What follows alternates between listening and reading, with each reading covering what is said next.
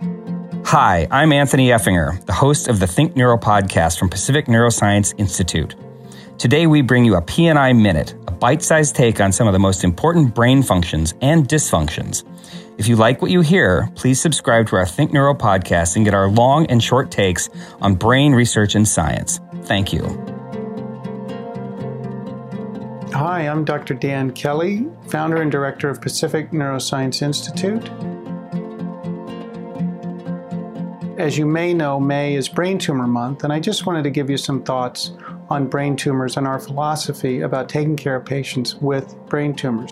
Our team here treats the full spectrum uh, from benign to malignant, including glioblastomas, meningiomas, schwannomas, pituitary adenomas, and a whole variety of other uh, types of tumors, some of which are quite rare, including clival chordomas and craniopharyngiomas.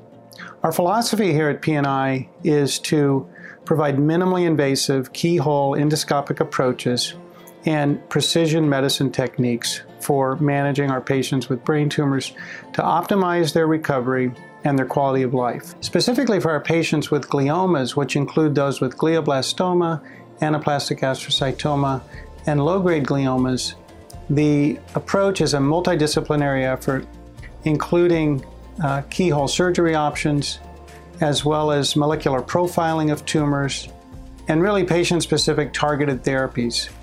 If you'd like to learn more about what we're doing here at PNI, I would encourage you to visit our website and see the list of clinical trials and innovative minimally invasive surgical techniques that we have available for patients with brain tumors.